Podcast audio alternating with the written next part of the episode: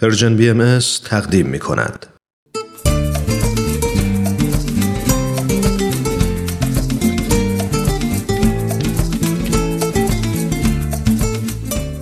کاوشی در تعصب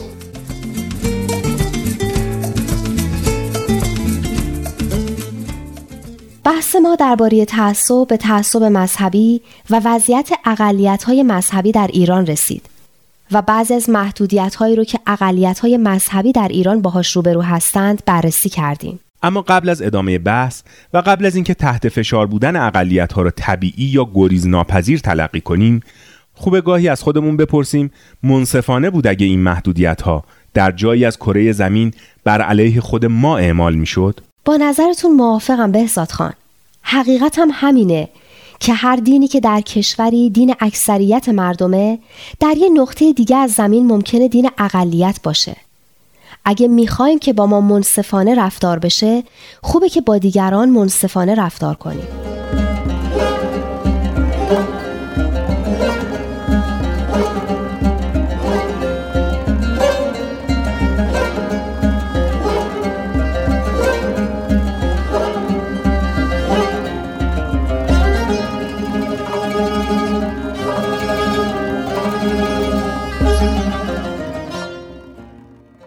دیدیم که اقلیت های مذهبی رسمی و غیر رسمی در ایران با محدودیت های متعددی روبرو هستند.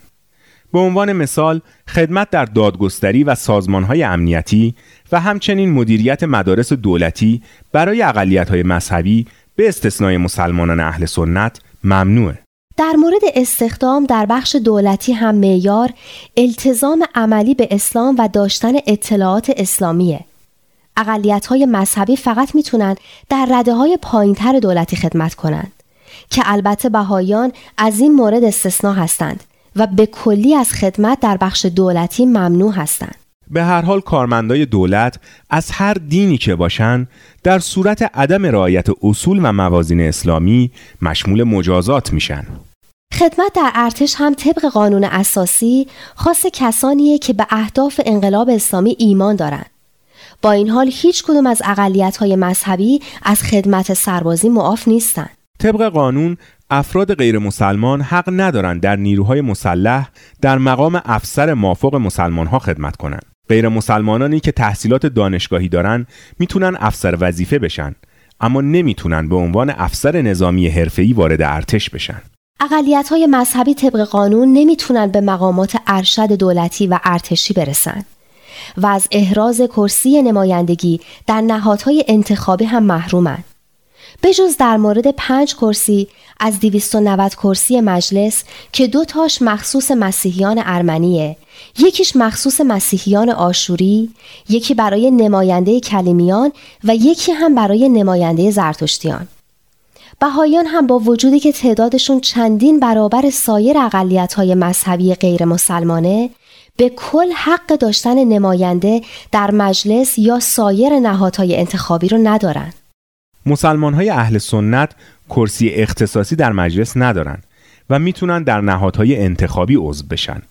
عموما هم با رأی جوامع اهل سنت انتخاب میشن. همه اقلیت های مذهبی می‌تونن در انتخابات ریاست جمهوری رأی بدن اما هیچ کدومشون حتی مسلمان های اهل سنت نمی‌تونن رئیس جمهور بشن. دیه مسلمان و غیر مسلمان طبق قانونی که اخیرا به تصویب رسیده برابر اعلام شده. اما این برابری شامل بهاییان و جمعیت صائبین مندائیان نمیشه. بهاییان و پیروان سایر ادیان و مذاهبی که مورد شناسایی قانون اساسی نیستند از عمل آزادانه به فرایض مذهبی خود محرومند. دولت بهاییان را از تعلیم دیانت بهایی و انجام فرایض اون ممنوع کرده. در مورد تحصیلم پس از یه تغییر سیاست کوتاه مدت در سال 2007 که ثبت نام در دانشگاه برای بهایان آزاد اعلام شد، دولت دوباره به روال قبلی خودش برگشت. و حالا بهایان دوباره باید برای ثبت نام در کنکور ورودی دانشگاه دین خودشون رو دینی غیر از بهایی اعلام کنند. و چون بهایان بنا به اعتقاد خودشون نمی‌تونن مذهب خودشون رو انکار کنن از ثبت نام در دانشگاه ها محروم هستند.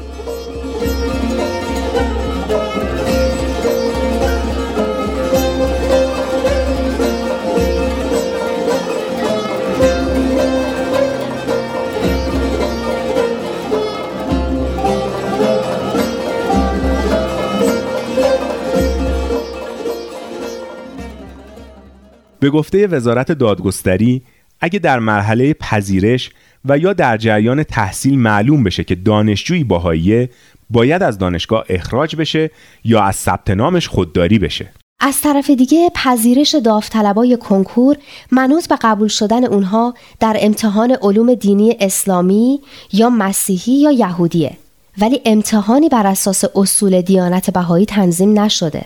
باهایی ها در بسیاری از موارد از دریافت خسارت در قبال آسیب جسمی یا موقعی که قربانی جرمی شدن محروم هستند و نمی‌تونن مالی رو به ارث ببرن.